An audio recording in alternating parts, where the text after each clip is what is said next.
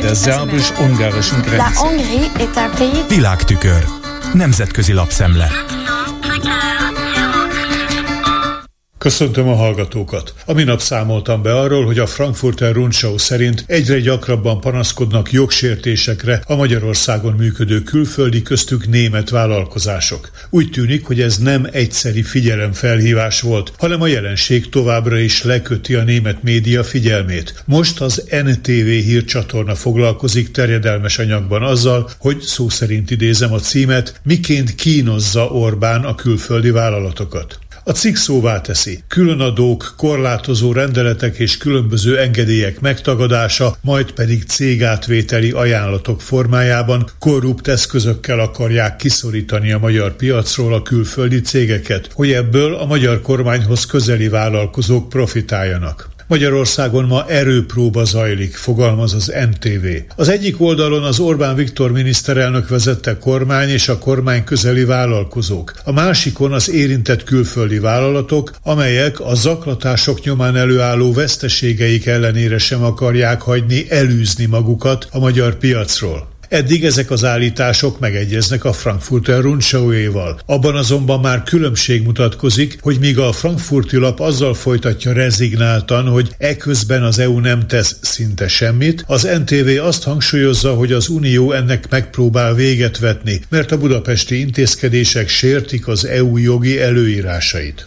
Az Európai Parlament júniusban elfogadott határozatában riasztónak nevezte az olyan megfélemlítési módszereket, mint amilyen például a titkosszolgálati látogatás egyes stratégiainak tekintett iparágak vállalkozásainál. Monika Holmeyer, az EP Költségvetés Ellenőrzési Bizottságának a CSU-s elnöke úgy nyilatkozott a német hírcsatornának, hogy az EU részéről a legfontosabb nyomásgyakorlási eszköz az európai fejlesztési támogatások visszatartása. Hogy ezekhez hozzájusson, Magyarországnak előre kell lépnie a korrupció elleni harcot segítő reformokban, mondta. Katarina Barley, a német szociáldemokrata EP alelnök szerint a gyakran igen heves magyarországi reakciók világosan megmutatják, hogy Orbán és emberei, akik euró milliárdokkal tömik tele saját zsebüket, félnek attól, hogy lelepleződnek az üzelmeik. Az Európai Bizottság folytatódik a hírportál áttekintése, egyre növekvő figyelmet szentel a demokrácia magyarországi válságának gazdasági következményeire. Már kötelezettségszegési eljárásokat indított a jogállam lebontása miatt, és most további eljárások következnek, mert Budapest megszegi a belső piac versenyszabályait, írja az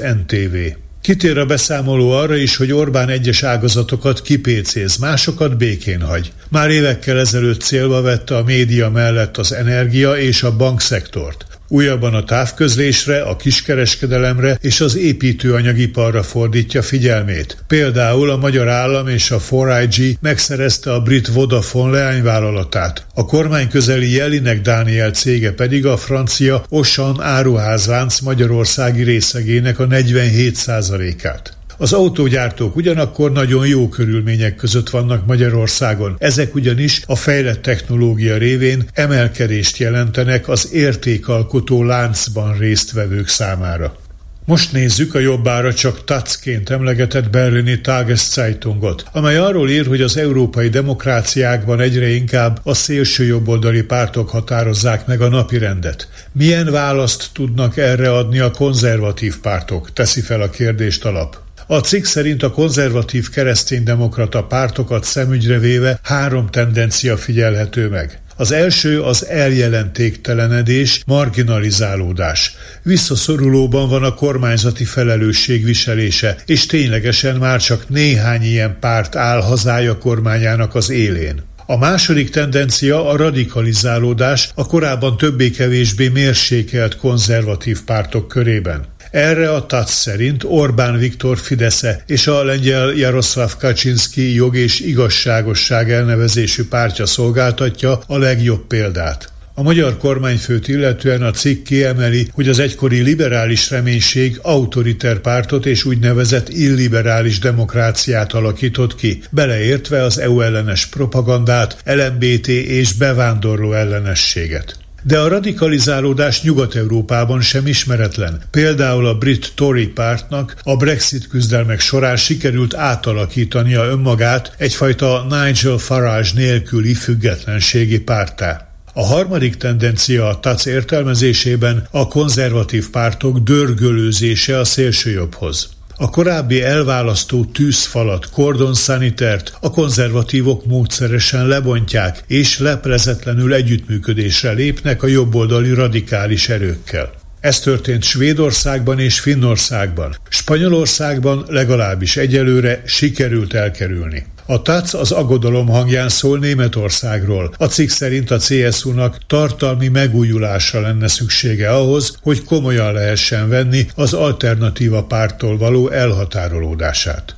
Végül röviden megemlítem, hogy a Bécsi Der Standard a szeptember végi szlovákiai parlamenti választások esélyeit latolgatva felveti annak a lehetőségét, hogy ha a korábbi miniszterelnök Robert Fico kerül újra hatalomra, az ország felhagyhat Ukrajna eddigi katonai támogatásával. A cikk vendégszerzője Daniel Martyinek a Dunatérséggel és Közép-Európával foglalkozó Bécsi Kutatóintézet tudományos munkatársa, a Plzenyi Egyetem doktorandusza. Ez volt ma a Nemzetközi Média Szemle Kárpáti Jánostól. Köszönöm a figyelmüket. Der szerbus-ungarischen Grenze. Nemzetközi lapszemlét hallottak.